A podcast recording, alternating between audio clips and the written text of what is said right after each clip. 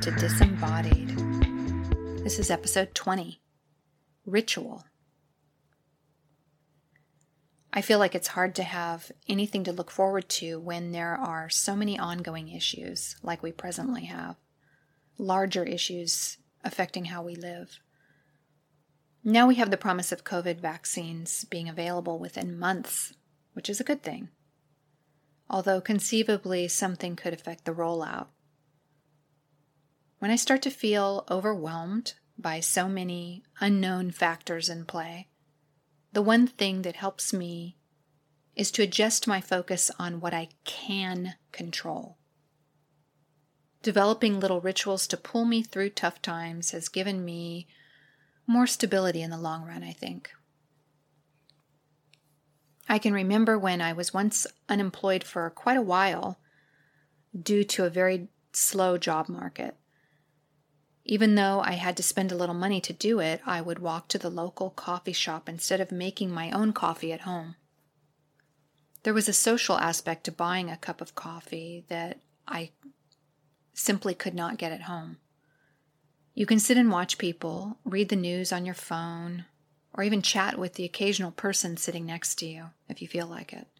And that was gold so I held on to that ritual of getting coffee for a long time, even after I got a job, even though I've since been brewing coffee at home. It was comforting for me to show up at the local coffee shop and just exchange a few words with neighborhood folk. Another ritual I developed at that time was to knit and crochet scarves and hats during the evening hours if I wasn't hanging out with a friend. Doing crafts and working with your hands is comforting because it occupies your attention while also presenting a type of creative challenge, if you will. For a time, I was really into Mobius knitting, where you create an eternity scarf with a half twist. It's a geometry concept. You achieve this by adding stitches to a circular knitting needle set when it's overlapped. It's kind of hard to explain it if you've never tried knitting or have never seen a circular knitting needle set. What's funny is that it doesn't look like it's going to work, but you end up knitting the scarf from the inside out. Knitting is a craft that has a lot of variation to it in terms of the types of knitting you can do, the stitches you can create, and even the approaches to the projects. If you feel like you can't meditate, doing a craft like knitting presents an inroad to calming your mind. I would totally recommend knitting for anybody who has trouble meditating. There's another bonus too. Any creative decisions you're making in crafts somehow seem applicable to your life as well. Creative problem solving is and always will be needed in your life, and it helps your brain fire on all cylinders. Supposedly, every time you develop a habit or learn something new, you create a new synapse in your brain, which is a connection between neurotransmitters.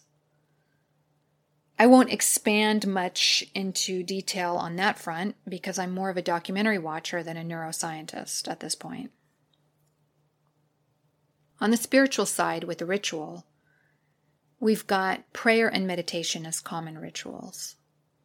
Burning candles is one I particularly like. I've walked to a local Catholic church and lit a candle or two just for the ritual experience of doing so. No, I'm not Catholic, nor did I make the suggested donation to light the candles, by the way. uh, I think the Catholic Church can afford candles and matches. Maybe not after the lawsuits. Who knows? It goes without saying that you can do this at home too, though I'd make an effort to create a special place in your home to do so.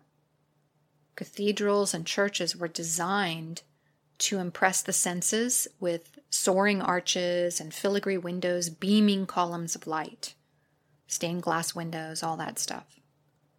Whatever you can do in your home to heighten the sensory experience will assist you in creating your own memorable rituals using singing bowls and incorporating special music into meditation is just another way to heighten the spiritual and sensory experience.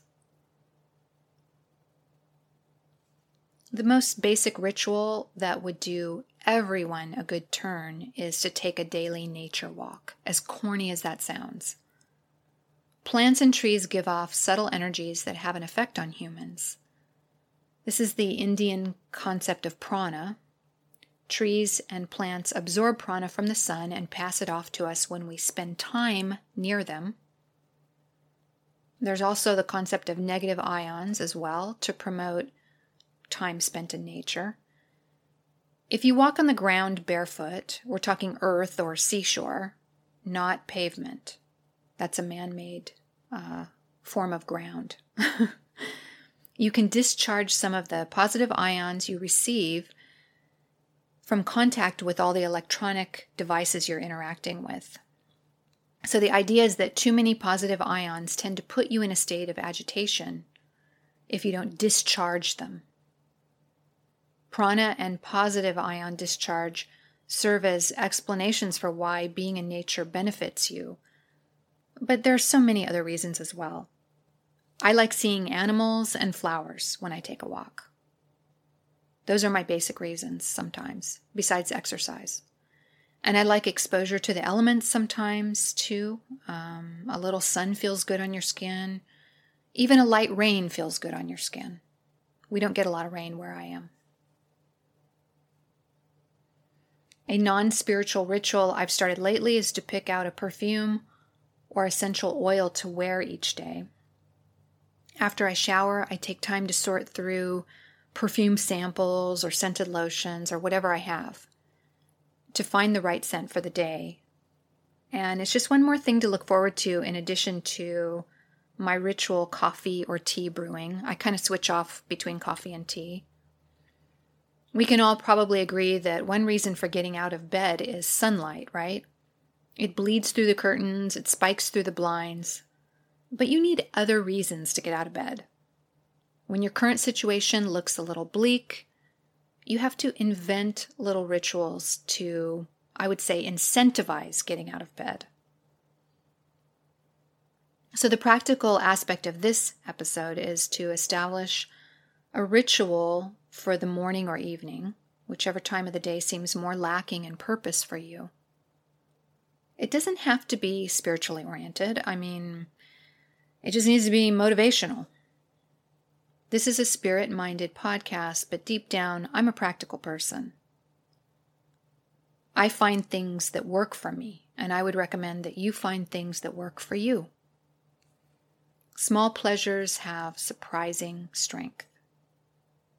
Even when the wind is blowing, howling hard against you, you can still turn your back to it and catch your breath, right? At any rate, that's all I have for this week, and I hope you stay safe amidst all of the trouble out there. Keep your chin up.